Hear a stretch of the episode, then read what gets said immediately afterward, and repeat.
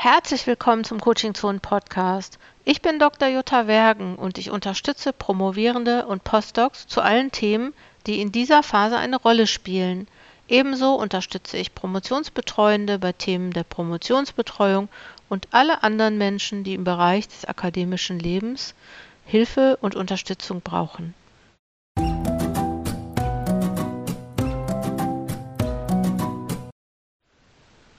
Heute möchte ich wichtige Podcast-Folgen wieder nach vorne holen, denn bei mittlerweile 181 Podcast-Folgen, also Podcast-Episoden und mehr als drei Jahren Coaching Zone Podcast, habe ich so das Gefühl, dass einige wichtige Erkenntnisse in einigen wichtigen Folgen in den Hintergrund gerückt sind. Und ich möchte die Folgen nach vorne holen, die auch wirklich sehr viel Hörer und Hörerinnen hatten.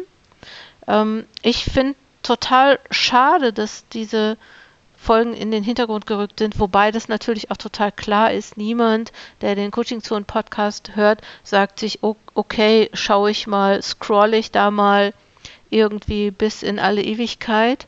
Und ähm, ich finde diese Episoden, die ich jetzt vorstellen möchte, total wichtig, weil die kommen aus dem, was ich gern früher gewusst hätte, äh, Bereich, den ich 2021 gemacht habe, der, ähm, wie ich jetzt gesehen habe, äh, 2022 auch nochmal zwei Episoden hat. Ich finde das total schade, dass ich da nicht mit weitergemacht habe. Ich weiß, ähm, viele sagen, ja, dann mach's doch halt. Aber äh, ich kann euch sagen, dass das total aufwendig ist, weil ich habe so viele Leute angeschrieben und manchmal melden sie sich nicht zurück, manchmal melden sie sich Jahre später und ich sitze da so hinterher. Also, falls ihr Leute kennt und sagt, ja, die könnte man äh, vielleicht schnell dazu bekommen. Oder ich verlinke euch aber auch den Einladungs, die Einladungsseite auf meiner Webseite. Die könnt ihr gerne mit den Leuten teilen, die mir dann eine Sprachnachricht schicken. Vielleicht ähm, könnt ihr mich da ja auch mal bei unterstützen. Also es kommen auf jeden Fall. Ich möchte ein paar von denen einfach jetzt nochmal nach vorne holen, weil da sind auch äh, Erkenntnisse drin, die ich mittlerweile auch echt in Workshops nutze. Also wer in meinen Workshops war, der hat auch manche Sachen schon mal gehört. Äh, beispielsweise von der Saskia, die muss natürlich heute auch noch mal da rein, weil da sind so Sachen drin, wo ich sage, ja, stimmt, das ist eigentlich echt eine gute Idee, wenn man das jetzt schon weiß während der Promotion. Ich möchte aber jetzt noch mal kurz zu den Coaching Zone News kommen. Ähm, was, was ist neu oder was ist so gewesen? Ist auch nur ganz kurz. Macht euch keine Sorgen. Ich werde jetzt keine Romane erzählen. Ähm, ich wollte nur sagen oder wollte nur mit euch teilen, dass äh, wir im Online-Kursprojekt Promotion im, im aktuellen sind wir gerade in Modul 2 sind und vielleicht wisst ihr das, dass wir in diesem Kurs integriert auch eine Aufräum-Challenge haben. Und äh, ne, in jedem Modul ist der Schwerpunkt des Aufräumens auf einem anderen Bereich. Also im ersten Modul ging es um den Schreibtisch und im zweiten Modul geht es um Literatur, Literaturverwaltung und alles, was damit zusammenhängt. Und vielleicht kennt ihr das auch. Ähm, ich glaube so. Ähm, dass viele Leute so sagen, ja, ich, ich weiß, ich müsste mal aufräumen. Ähm, ich habe sogar letztens äh, sch schöne Grüße, ich hoffe, du weißt, wer gemeint ist, jemanden gehört, der gesagt hat, ja, also mein Schreibtisch ist aufgeräumt, aber meine, meine Ordner und Dateien, da müsste ich mal dran. Ist übrigens auch nochmal ein Teil im, im Online-Kursprojekt Promotion. Und ähm, ich muss feststellen, das ist das, was ich mit euch teilen will, dass immer wenn diese Aufräum-Challenge läuft und ich die Vorher-Nachher-Bilder von den Schreibtischen der Teilnehmenden sehe, habe ich auch immer so das Bestreben aufzuräumen und ähm, ich mache dann die Aufräum-Challenge irgendwie so ein kleines bisschen mit ähm, und äh, deswegen bin gerade, ich, ich räume gerade auf, wollte ich euch erzählen. Und was noch ähm, gerade los ist und was ich auch aufräumen möchte, das sind so meine Workshops. Wir haben ja im Fokus Promotion offene Workshops und ich muss da unbedingt planen. Soll nochmal eine Exposé-Werkstatt geben, es soll nochmal eine Schreibzielplan-Werkstatt geben und Workshops Abschlussphase und ähm, Disputationsvorbereitungen, die müssen ja auch nochmal wieder äh, spätestens im März oder im April auch nochmal angeboten werden. Also wenn ihr euch dafür interessiert, schaut euch einfach mal den Kalender bei Fokus Promotion an. In der Regel kann man die Workshops auch einzeln buchen. Ähm, ja, wenn ihr Lust habt, schaut mal rein. Und äh, wenn ihr interessiert seid, kommt einfach einen Monat zur Fokus Promotion dazu. Oder zwei oder drei oder überhaupt länger. Jetzt aber zu den Episoden, die ich für die heutige Zusammenstellung ausgesucht habe. Und ich möchte beginnen mit der ähm, äh, Episode, was ich gerne früher gewusst hätte, Nummer 14. Also ich will ein kleines Medley machen. Und jetzt kommt erstmal ähm, die Episode Nummer 14. Und zwar erzählt Manuela, was sie gern früher gewusst hätte, oder dass sie gern früher gewusst hätte, dass es am Schreibtisch ganz schön einsam sein kann und ähm, ich denke mir halt, ja, was bedeutet das dann eigentlich? Und vielleicht kennt ihr das auch, dass man wirklich auch so alleine vor sich hin promoviert. Und eine meiner Thesen ist, dass viele Leute, die sagen, ich habe jetzt echt ein Problem, oder wenn ich, wenn Leute mich ansprechen wegen Coaching, dass dann natürlich auch eine Frage von mir ist, wie bist du denn vernetzt? Und ne, so ein wesentlicher Erfolgsfaktor beim Promovieren ist eigentlich, dass man nicht so alleine vor sich hin prutschelt, sondern dass man sich vernetzt und äh, ja, und vielleicht auch ein bisschen damit leben kann, dass man am Schreibtisch einsam ist. Ne? Dass man, wenn man promoviert, auch sagen muss, okay, ja, da, ähm, da komme ich mit zurecht, da komme ich mit klar. Und jetzt kommt der gute Tipp von Saskia, den ich wirklich gerne bei Workshops äh, nutze. Und ähm, Saskia hat gesagt, dass sie frü gerne früher gewusst hätte, dass sie ihren Zeitplan gerne von hinten gedacht hätte. Und das ist echt ein riesig guter Trick, finde ich, weil man, man sagt, so dann ist das Ende. Und ähm, dann, äh, ne, also dass man dann überlegt, und wie viel Zeit habe ich dann für alles, was mir so zur Verfügung steht, und dass man dann auch, dass, äh, ähm, ja, dass man vielleicht nicht alles so wahnsinnig äh, bis, bis ins Letzte macht, also dass man einfach früher aufhört, dass man früher sagt, jetzt ist gut, ich lasse jetzt gut sein, weil es einfach auch bedeutet, äh, pragmatisch zu sein. Und wenn ich, ne, also es ist nicht nur dieses Arbeit dehnt sich in dem Maße aus, wie Zeit dafür zur Verfügung steht, aber wenn ich keine Deadlines, auch keine einzelnen Deadlines habe und wenn ich keine große Deadline habe, dann neige ich ja wahrscheinlich einfach dazu, an bestimmten, äh, an bestimmten Arbeitspaketen zu viel Zeit zu investieren. Und das ist wirklich ein guter, guter Tipp. Sarah hat gesagt, dass sie gern früher gewusst hätte, wie es sich anfühlt, fertig zu sein. Und ich gehe mal davon aus, dass Sarah davon ausgeht, dass es richtig geil ist, fertig zu sein. Und dann ist die Überlegung auch, dass man sich vielleicht jetzt schon, wenn man noch nicht fertig ist, das Fertigsein so ein bisschen vorstellt, das Gefühl so ein bisschen vorstellt, weil es eine ganz große Wirkung auf die Motivation hat. Ne? Also diese Vision vielleicht auch, ähm, vielleicht auch sich zu überlegen, was ziehe ich denn zu meiner Disputation an. Ne? Also so das, das Fertigsein, nicht das Fertigwerden, sondern das Fertigsein in den Möglichkeitsraum rückt und euch auch ein bisschen Kraft gibt jetzt im Promotionsprozess.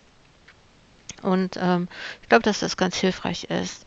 Und das ist ganz schön gut, wenn die Motivation mal wieder weg ist, sich wirklich vorzustellen, wie das aussieht. Beispielsweise der Doktortitel auf eurem Klingelschild steht. Und Heidi hat gesagt, dass sie sich schließlich für die Disputation mehr Zeit hätte nehmen können und das verstehe ich natürlich auch, dass es total schwierig ist, wenn man so das Gefühl hat, ich bin jetzt fertig, so eingereicht. Das ist ja schon irgendwie ein großes Ziel. Aber das größere Ziel ist, äh, verteidigt zu haben. Und ähm, ja, das ist natürlich dann schwer am Schluss, wenn man so fertig ist, dann nochmal zu sagen, so und jetzt nochmal alle Kräfte mobilisieren und äh, jetzt nochmal die Disputation machen. Äh, deswegen ne, plant vielleicht auch, das wäre jetzt so eine Erkenntnis, die ich hätte von Heidi, ähm, das wäre so eine Erkenntnis, wo ich sagen würde, ja, verteil deine Kräfte gut und behalte dir noch ein bisschen Kraft für die Disputationsphase übrig. Und ähm, hört euch jetzt hier die Episode einfach nochmal an. Mein Name ist Manuela und ich arbeite in Düsseldorf bei einer gemeinnützigen Stiftung. Seit, naja, 18 Jahren habe ich jetzt meine Dissertation oder vor 18 Jahren habe ich meine Dissertation abgeschlossen. Ich habe promoviert in Politikwissenschaften, habe vorher Volkswirtschaftslehre studiert und ich habe geschrieben über das israelische Gesellschaftssystem und über die israelischen Gewerkschaften, über deren Struktur, deren Geschichte, über deren Rolle und vor allem über deren Veränderungen, die, naja, ziemlich dramatisch und groß waren. Und ich habe mir angeguckt vor Ort und Experteninterviews geführt und mich gefragt, warum und wieso kam es dazu, was ist da passiert, was hatte das für Folgen und so weiter und so fort. Das hat damals viel Spaß gemacht, vor allem weil ich vor Ort in Israel sein konnte, immer mal wieder für kürzere und längere Zeiten. Aber das ist ja jetzt nicht das eigentliche Thema. Eigentlich geht es ja jetzt darum, was in meiner Promotionszeit, was ich gerne vorher gewusst hätte. Ich hätte, glaube ich, gerne vorher gewusst, wie anstrengend es sein kann, zu promovieren und wie einsam es sein kann am Schreibtisch.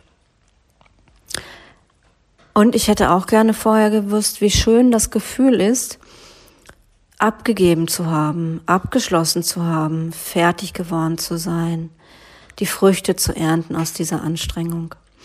Ich habe über einen Zeitraum von drei Jahren promoviert, neben Jobs natürlich gehabt, hatte das Glück, ein Stipendium bekommen zu haben ähm, war eine, in einer Einzelpromotion, also ich habe nicht in einem Kolleg ähm, promoviert, so dass ich mir immer Menschen suchen musste, mit denen ich mich austauschen konnte.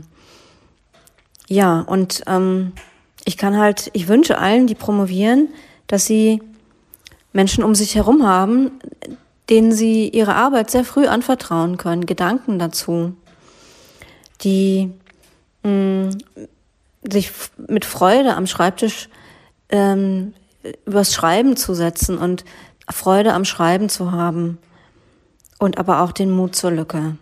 Es muss keine perfekte Arbeit werden, sondern es muss immer auch so sein, dass man Freude und hat und auch weiß, was man tut, wofür man es tut. Das ist wichtig.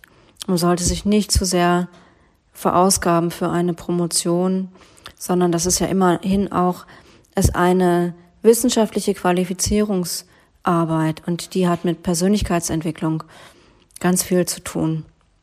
Und da ist es wichtig, finde ich, dass man versucht, auch noch andere Dinge im Leben ähm, ja, wertzuschätzen. Es ist in bestimmten Phasen der Dis schwierig, aber ähm, ja, das ist schon sehr wichtig. Hallo, mein Name ist Saskia Koltermann und ich arbeite in der Qualis NRW. Das Akronym steht für Qualitäts- und Unterstützungsagentur Landesinstitut für Schule. Dort leite ich verschiedene spannende Projekte, unter anderem zum Referenzrahmen Schulqualität. Vor einigen Jahren habe ich am Institut für Schulentwicklungsforschung an der TU Dortmund zum Thema Innovationskompetenz von Lehrkräften promoviert. Als Lehrerin war ich damals Vollzeit an die Universität Dortmund abgeordnet, so dass ich nebenberuflich promoviert habe. Ich war es also gewohnt, abends und auch am Wochenende zu arbeiten, so dass mich die zusätzliche Aufgabe der Promotion zwar herausgefordert und Kraft gekostet hat, aber die Organisation insgesamt händelbar war. Ähm, die Frage ist ja, was hätte ich während der Promotionszeit gern schon eher gewusst? Da fallen mir so zwei grobe Bereiche ein. Das eine ist die Organisation und das andere ist so der Bereich der Kommunikation. Zum Thema Organisation. Also mir war klar, dass ich ähm, ganz gut organisiert bin und mit meiner Zeit haushalten kann. Und trotzdem habe ich nicht gewusst, wie häufig ich Zeitpläne anfertige, um sie dann doch wieder über den Haufen zu werfen dass ich doch gar nicht so richtig einschätzen konnte, wie lange ich zum Beispiel für Literaturrecherchen brauche und dass ich immer wieder denke, ich muss mich der aktuellen den aktuellen Veröffentlichungen widmen. Und ich habe doch noch nicht alles gelesen, alles gesichtet, was man dazu wissen müsste. Ähm, genauso wie die Tatsache, dass ich gar nicht richtig einschätzen könnte, wie lange ich denn wirklich für die Datenerhebung und Auswertung und so weiter benötige. Das war schwierig einzuschätzen, deswegen sind die Zeitpläne immer wieder verrutscht. Und da hätte ich vielleicht doch besser vom Ende her denken sollen, nämlich wann möchte ich eigentlich abgeben, wann ist so der Zeitpunkt, wann ich es ähm, zu bestimmten Meilensteinen bei Tagungen vorstellen möchte und diskutieren möchte. Und ich glaube interessanterweise, wenn ich den Zeitplan stärker von, von hinten gedacht hätte, dann wäre ich wahrscheinlich trotzdem gut fertig geworden. Und ich hätte, wäre rigoroser mit der Zeit gewesen und die eine oder andere Recherche wäre nicht so ausgeartet. Ja, zum zweiten Thema Kommunikation. Das ist ganz spannend, weil ich dachte wirklich, dieser fachliche Diskurs ähm, wäre derjenige, der am meisten Zeit in Anspruch nehmen würde. Ich habe dann aber gemerkt, dass äh, irgendwann im Laufe der Arbeit dieser Punkt kommt, in dem man so tief in seinem eigenen Thema steckt, dass nur noch wenige diesen Diskurs mitgehen können. Das sind natürlich im besten Fall die Dr. Väter. In meinem Fall war das Professor Boos, waren das Professor Boos und Professor Berkemeyer. Ähm, äh, und natürlich immer dann, wenn man das bei Tagungen vorgestellt hat, wenn Menschen sich darauf eingelassen haben. Aber eigentlich muss ich sagen, dass im Nachhinein es noch viel wichtiger war, zum Beispiel im Rahmen eines Promotionscoachings, mehr die Ebene der Struktur immer wieder zu diskutieren. Also eine feste Gruppe zu haben, die mich über die Zeit hinweg begleitet, die mich immer wieder anspornt, unterstützt, tröstet, Zweifel ausräumt und natürlich auch mit ein bisschen Distanz immer wieder kritische Fragen stellt zu dem, was man davor hat, zu der Reichweite, zum Design. Eine andere kommunikative Gruppe, das ist so der Familien- und Freundeskreis, die meist ja fachlich oder thematisch nicht so tief mit drin sind, aber die für mich so diesen Weight Watchers-Effekt hatten. Also immer wieder auch ein bisschen Druck darüber aufzubauen, indem sie einfach nur nachgefragt haben, wie läuft's denn, wie weit bist du denn, wann bist du denn fertig? Das ähm, war ja immer sehr nett gemeint, aber ich fand das doch sehr wichtig, dass ich da häufiger dran erinnert worden bin, dass ich irgendwie einen Zeitplan habe und den auch gerne einhalten möchte. Ja. Rückblickend würde ich allen Promovierenden noch einen Rat mitgeben, ähm, der mich auch an meine Promotionszeit so erinnert, nämlich bei all den Zweifeln und der Anstrengung, die man in diese Promotion und in die Verteidigung der Arbeit dann steckt, ist es doch umso wichtiger, Freude daran zu haben und zu genießen, dass man da intellektuell so herausgefordert wird. Also welch ein Luxus ist das, sich intensiv mit einem Thema beschäftigen zu dürfen, Expertise aufzubauen, also Expertin in einem Bereich zu werden, die eigene Arbeit zu diskutieren, zu verteidigen und dann ähm, bestenfalls auch beruflich sogar darauf aufbauen zu können. Also abschließend würde ich ähm, euch allen den Rat mitgeben zu sagen, genießt die Zeit, habt Freude an eurer eigenen Arbeit und viel Erfolg. Tschüss. Hallo, ich bin Sarah Pespermann und wohne in Berlin. Seit vielen Jahren interessiere ich mich für Politik und politische Systeme, vor allem für Parteien und ihre Strukturen und ich bin promovierte Politikwissenschaftlerin. Ich bin aktuell tätig in einer Berliner Senatsverwaltung und arbeite dort zu frauenpolitischen Themen. Allerdings steht bei mir demnächst ein beruflicher Wechsel an und ich werde zukünftig als Personalentwicklerin im politischen Umfeld arbeiten. Promoviert habe ich zum Thema Frauen- und Rechtsextremismus, genauer gesagt zu der Frage, wie Ausstiegsarbeit aus der rechtsextremen Szene für Frauen funktioniert und ob es genderspezifische Ansätze braucht, um Frauen bei ihrem Ausstieg zu unterstützen. Promoviert habe ich an der RWTH Aachen. Wie einige wissen, eine Uni mit ingenieurswissenschaftlichem Fokus. Meine Erfahrungen während des Studiums dort waren für mich allerdings so positiv, dass ich auch meine Dissertation dort schreiben wollte. Nach meiner Magisterarbeit bin ich zunächst ins Arbeitsleben gestartet und habe mich dann erst nach einiger Zeit, also nach einigen Monaten oder es war fast ein Jahr sogar, dazu entschlossen zu promovieren. Das Thema Frauen- und Rechtsextremismus hatte ich schon länger im Fokus und ich wollte dann gern versuchen, diese Promotion berufsbegleitend anzugehen. Ich habe es für mich als großen Vorteil empfunden, die Dissertation neben der beruflichen Tätigkeit zu schreiben, weil ich dadurch unabhängiger war und in Absprache mit meinem Doktorvater auch selbst Meilensteine terminieren konnte. Dadurch konnte ich immer eine gute Abgrenzung finden zwischen meiner eigentlichen Arbeit und der Promotion, weil ich auch stark darauf geachtet habe, diese Arbeitsprozesse klar voneinander zu trennen. Ich möchte aber auch nicht verschweigen, dass das ein langer und anstrengender Marathon war mit einer tagtäglichen Auseinandersetzung mit mir selbst darüber, wie ich priorisiere und wie ich mir auch Freiräume schaffe. Ich hätte vor meiner Promotion gerne gewusst, wie gut es sich anfühlt, wenn man fertig ist. Ich habe mich zwischendurch immer wieder gefragt, ob diese quasi zwei Jobs, einerseits die berufliche Tätigkeit in Vollzeit und dann die Promotion, nicht eigentlich zu viel sind und ob es sich lohnt. Am Ende aber dann dieses selbstgeschaffene Werk in den Händen zu halten, war für mich großartig. Mir ist im Laufe der Zeit immer bewusster geworden, wie wichtig es ist, ein Thema zu bearbeiten, für das man wirklich brennt. Ich glaube, nur so kann man auch tatsächlich am Ball bleiben und sich auch in stressigen Zeiten immer wieder motivieren. Zumindest war es bei mir so. Ich wünsche Promovierenden, dass sie es schaffen, eine gute Vereinbarkeit von Promotion, Job, Familie und privatem Ausgleich hinzubekommen. Ja, nur wer sich auch immer wieder ausgleichende Phasen gönnt, kann Energie aufladen. Das ist meine Erfahrung und das wünsche ich euch. Ja, zudem einen starken Glauben an euer Können und dass ihr die Zweifel einfach wegschreibt. Hallo, mein Name ist Heidi Zacheja. Ich bin ausgebildete Gymnasiallehrerin für die Fächer Musik und Sozialwissenschaften.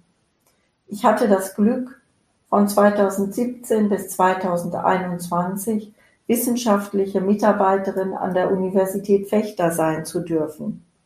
Hierbei war ich eingebunden in die interdisziplinäre Forschungswerkstatt Inklusion und habe im Rahmen dieser Forschungswerkstatt ein Theorie-Praxis-Seminarkonzept für die Ausbildung Studierender für den inklusiven Fachunterricht Musik entwickelt. Warum war es mir wichtig, ein solches Theorie-Praxis-Seminarkonzept zu entwickeln? Durch meine eigene Tätigkeit in der Schule habe ich gemerkt, dass Lehrkräften das Wissen zu Schülerinnen und Schülern mit besonderen Bedarfen fehlt. Also habe ich Studierenden im Rahmen meines Seminars ein sonderpädagogisches Basiswissen ausgerichtet auf den Musikunterricht vermittelt. Die Studierenden haben ein umfangreiches Methodentraining erhalten und konnten diese neu erworbenen Kenntnisse zugleich in der schulischen Praxis anwenden. Evaluiert habe ich das Projekt in einer summativen und formativen Evaluation im Mixed Message Design. Was sich jetzt im Nachhinein so klar anhört, war zu Beginn der Promotion nicht klar, sondern ein sich dem Promotionsvorhaben annähern.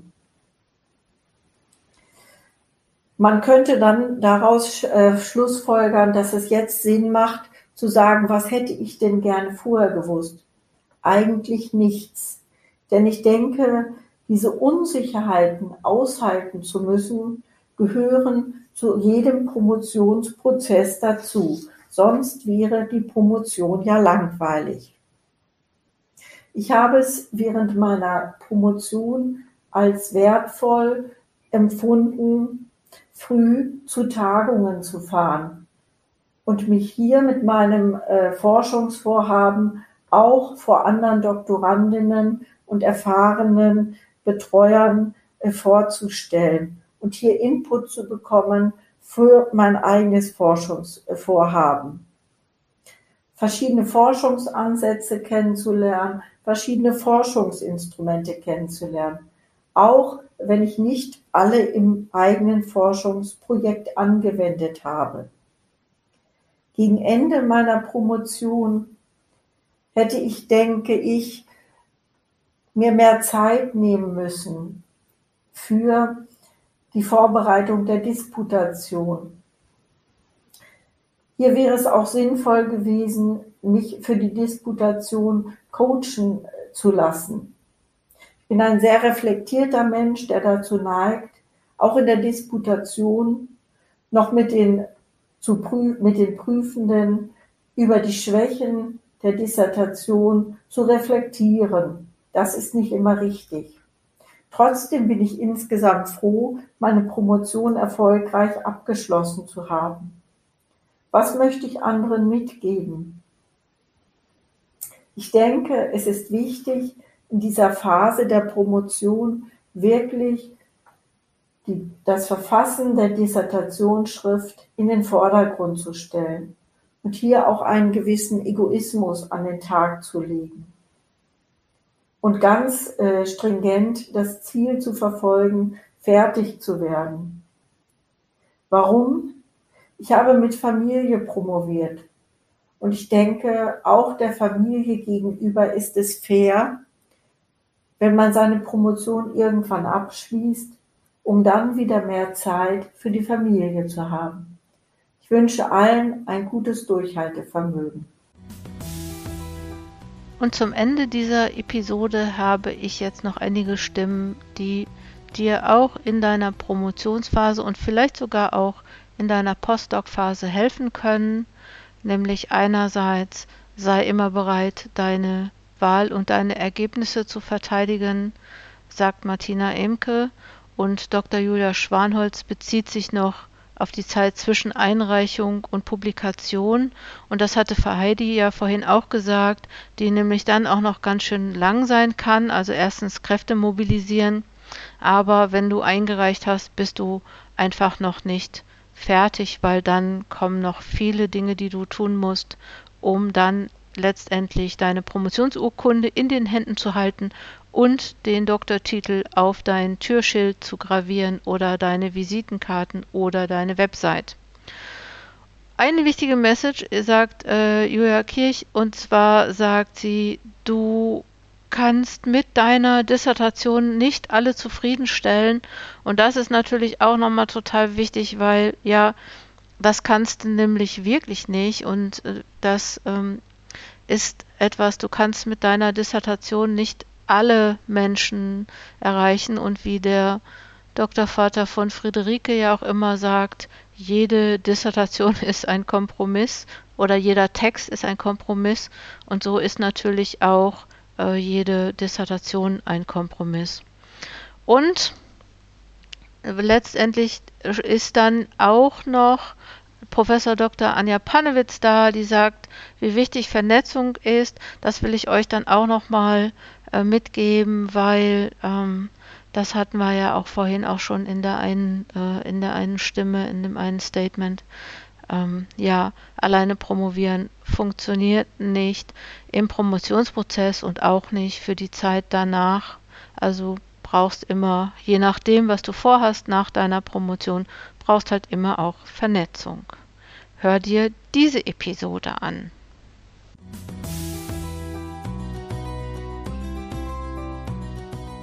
Hallo, guten Tag. Mein Name ist Elisabeth Holluscher.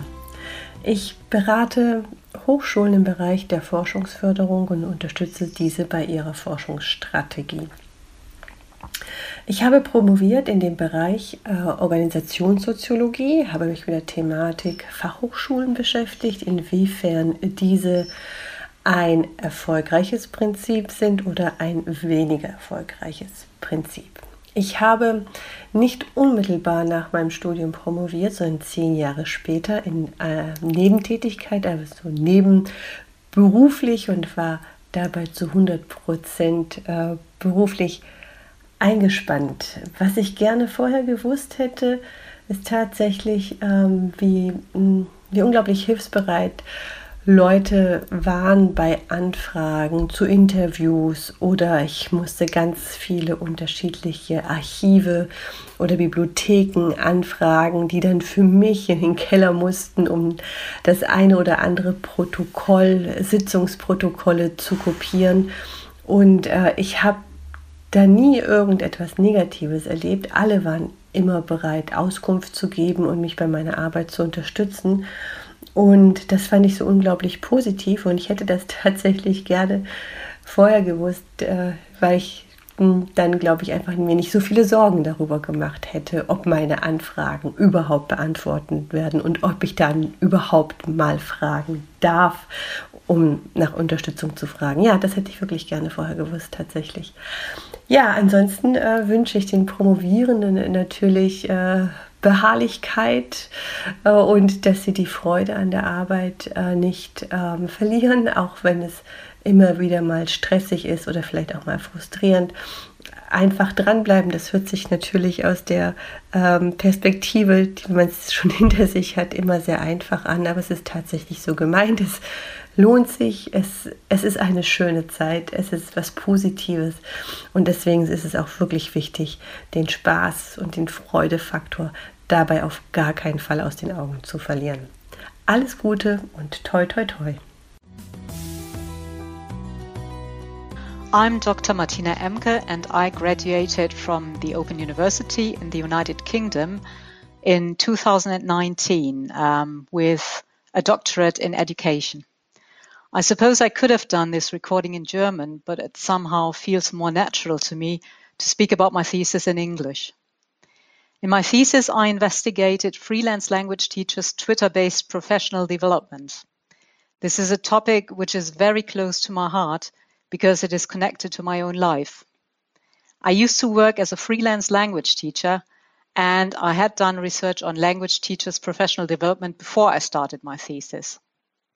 Currently, I'm working as project coordinator at the Fachhochschule Bielefeld in a project concerned with digitally enhanced teaching and learning in higher education. I'm also an affiliated researcher at the Open University and I have been involved in language teacher education projects at the European Centre for Modern Languages for over 10 years now. Academically, I'm a bit of a late bloomer because I started doing research when I was almost 40 years old. And it was sometime later that I decided to start my doctorate with the Open University. Because I have quite a lot of experience as an educational project manager, I regarded my thesis as a project that needed to be managed and this helped a lot with keeping deadlines and with liaising closely with my supervisors. So I thought that I had pretty much everything under control, but of course that wasn't always the case. What I didn't expect though, that I became absolutely and utterly obsessed with my thesis. I detached myself mentally from almost everything and everyone that wasn't related to the work situation of freelance language teachers, to teacher professional development, or to Twitter. And that period of time lasted almost four years. And that was really, really bad because it meant that I became alienated to my family and my family to me. They thought of me as something of a mad professor, but not in the funny way. I'm still trying to make amends with my family and friends for the times that I wasn't really there for them. So my recommendation for doctoral researchers a doctoral research is something that doesn't necessarily run according to milestone plans, and you probably know this by now. But this is your project. So you own it and nobody else. And you have to take decisions. But you can always change them. Of course, some decisions are easier to change than others. But there is no need to tell yourself that you can't change your decisions anymore. In my second year, I had a major crisis because I needed to develop entirely different theoretical foundations. So I negotiated with my supervisors and I delivered them bits and pieces of the thesis instead of one piece. And they trusted me that I would be able to deliver the complete thesis in the end. And I did. So be passionate about your doctoral project and be ready to defend your choices early on even if you later revise them. One of my supervisors said that you can always find good reasons for your choices. You just have to try hard enough. And this helped me a lot. Mein Name ist Julia Schwanholz. Ich bin akademische Rätin am Institut für Politikwissenschaft an der Universität Duisburg-Essen. Promoviert habe ich 2014 in Göttingen in der vergleichenden Parlamentsforschung. Zu der Frage, was ich gerne früher gewusst hätte, kann ich zwei Erfahrungen beitragen. Erstens habe ich die Zeit unterschätzt, die zwischen der Abgabe der Arbeit und den Gutachten lag, sowie auch die Zeit zwischen der Verteidigung und der Veröffentlichung. Das war in meinem Fall insgesamt noch einmal mehr als ein ganzes Jahr und das ist eine sehr lange Zeit. Zweitens hatte ich keine Vorstellung davon, wie viel Arbeit man noch einmal in seine Dissertation investieren muss, um die abgegebene Version publikationsreif zu machen. Das ist zweifellos ein wichtiges und gutes Investment. Aber man braucht vielleicht etwas Abstand vom eigenen Thema oder man ist ganz einfach körperlich und seelisch erschöpft vom intensiven, kräftezehrenden Endspurt vor der Einreichung. Und genau dann muss man aber noch mal richtig konzentriert ran, tief einsteigen und besonders sorgfältig arbeiten. Es sollen ja in die Buchfassung keine neuen Flüchtigkeitsfehler hineinrutschen und das Werk muss eine Leserschaft jenseits der Gutachterinnen ansprechen und also so gestaltet sein, dass es sich verkaufen lässt. Verlage haben heute meistens kein Lektorat mehr, das bei dieser Kleinarbeit unterstützt. Meine eigene Strategie war damals, professionelle Hilfe einzuschalten. Ich habe also die Buch Buchfassung meiner Dissertation noch einmal auf Rechtschreibung und Zeichensetzung kontrollieren lassen und dazu eine Agentur eingeschaltet. Das hat Geld gekostet, aber Nerven gespart. Inwieweit es heute seitens der Verlage, Universitäten oder auch Stiftungen Zuschüsse und Unterstützung für so etwas gibt, kann ich nicht genau beurteilen. Mich hat damals gestört, dass Promovieren gewissermaßen elitär war, weil es sich nicht jeder in dieser Phase auch noch leisten kann, Zusatzkosten zu investieren, die zwar keine notwendigen, aber durchaus eine sinnvolle Investition waren. Heute ist auch die bewusste Entscheidung für oder gegen einen Verlag sehr wichtig. Es lohnt sich also, unter Berücksichtigung des eigenen Budgets abzuwägen, wo man publizieren möchte, denn es gibt auch Reihen, in denen Dissertationen ohne zusätzlichen Kostenaufwand zu publizieren sind. Den Promovierenden wünsche ich, dass sie am Ende der langen, anstrengenden Bearbeitungszeit durchatmen, einen kühlen Kopf bewahren und so eine wohlüberlegte Entscheidung in puncto Verlagswahl treffen.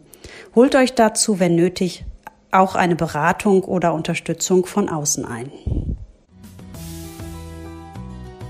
Liebe Zuhörerinnen und Zuhörer, mein Name ist Julia Kirch. Ich arbeite bei ASH Sander Hofrichter Architekten. Das ist eines der größten Architekturbüros in Deutschland und wir bauen vor allem Krankenhäuser. Ich bin dort verantwortlich für den Bereich Architekturkommunikation und Wissenstransfer. Also die Projektdarstellung, die Vermittlung der Entwurfsideen nach außen, aber auch das Wissen, das im Unternehmen ist, nach außen darzustellen. Das umfasst dann das Erstellen von Publikationen, Darstellung der Projekte in Fachzeitschriften, Vortragsgestaltung bis hin zur Pflege der Inhalte für die Website. Meine Promotion, in der ich den Einfluss von Krankenhausarchitektur auf Menschen mit Demenz untersucht habe, habe ich an der TU Dresden an der Architekturfakultät eingereicht. Meine Arbeit wird aktuell begutachtet. Ich habe erst letzten Monat abgegeben. Ich darf mich also noch nicht Frau Doktor nennen.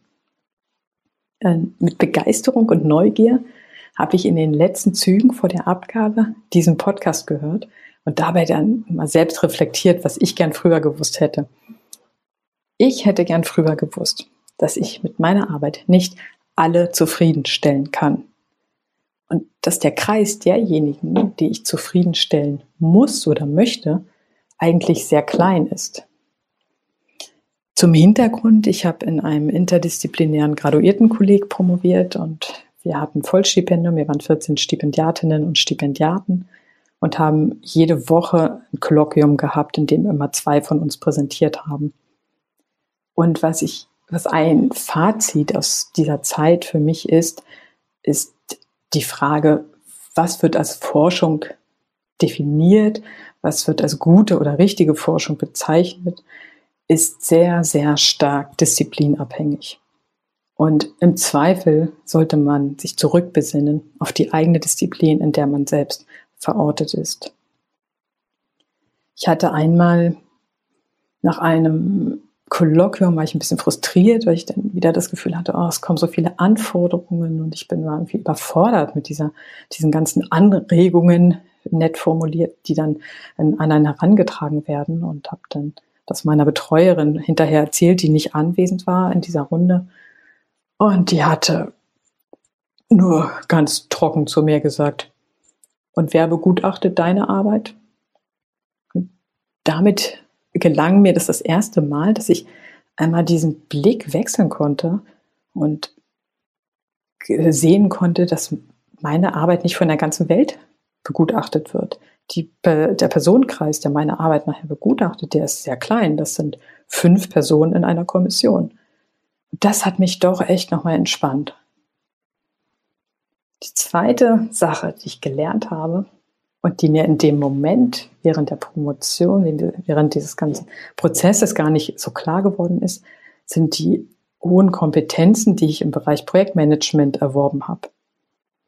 Ich hatte ja in den letzten Monaten, war ich dann auf Stellensuche und habe die Stellenanzeigen gelesen und das mit meinem Profil abgeglichen und dachte, boah, das passt alles gar nicht. Ne? Mein Profil ist so speziell und bin dann so ins Zweifeln gekommen und habe mich gefragt, was kann ich denn eigentlich? Jetzt kann ich sagen, man kann wirklich, wenn man diesen Prozess durchgestanden hat, zu so einem Bewerbungsgespräch gehen und sagen, man kann richtig gut Projektmanagement. Man hat diesen ganzen Prozess vom Anfang bis zum Ende durchgehalten. Und da sind viele Widrigkeiten dabei und da gehört viel Organisation dazu. Und man hat es geschafft. Und ich denke, das, kann man doch sehr, sehr hoch bewerten. Höher als ich das selber in dem Moment eingeschätzt habe. Ich sehe halt jetzt, wenn wir eine Aufgabe bekommen, die ich als Projekt definiere, sehe ich, kann ich das viel leichter erfassen, diese ganze Struktur, die jetzt irgendwie notwendig ist, um ins Handeln zu kommen und am Ende das Ergebnis daraus stehen zu haben. Das ist sehr, sehr hilfreich. Ich wünsche euch, macht es euch einfach. Schwierig wird das von allein zwischendurch immer mal wieder. Aber wenn ihr die Wahl habt zwischen einer einfacheren und einer komplizierteren Lösung, wählt immer die einfachere. Und damit seid ihr dann ja, gut genug bedient. Und das wird auch umfassend genug und das wird auch gut am Ende.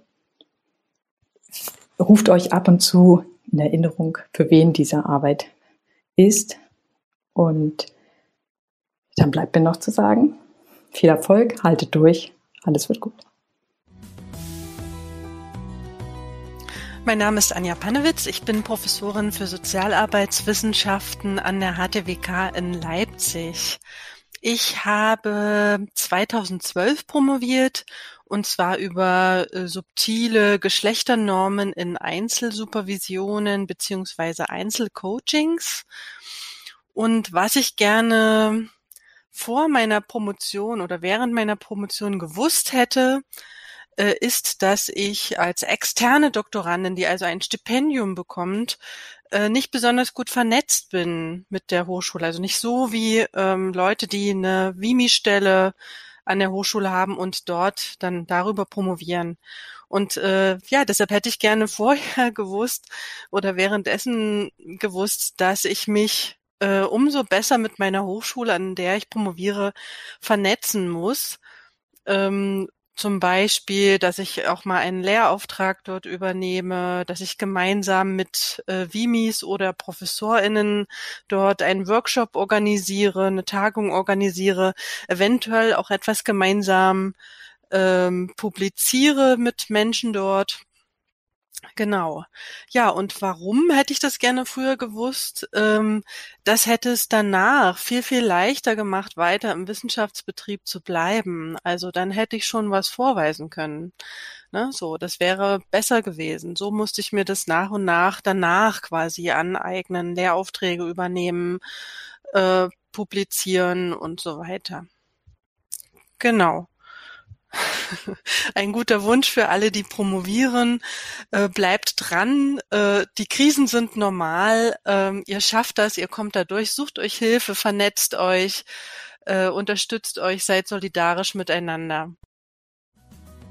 Das war Episode 181. Ich hoffe, dass du von diesen Statements profitieren konntest und dir nochmal in Erinnerung rufst, dass deine Dissertation kein Lebenswerk ist, dass du vielleicht pragmatisch dran gehst, dass du dich entspannst und dir Ausgleiche schaffst, was völlig in Ordnung und erlaubt ist und dass du dich gut vernetzt, beispielsweise auch in der Coaching Zone Community. Komm gut voran, alles Gute, bis nächste Woche. Deine Jutta Wergen.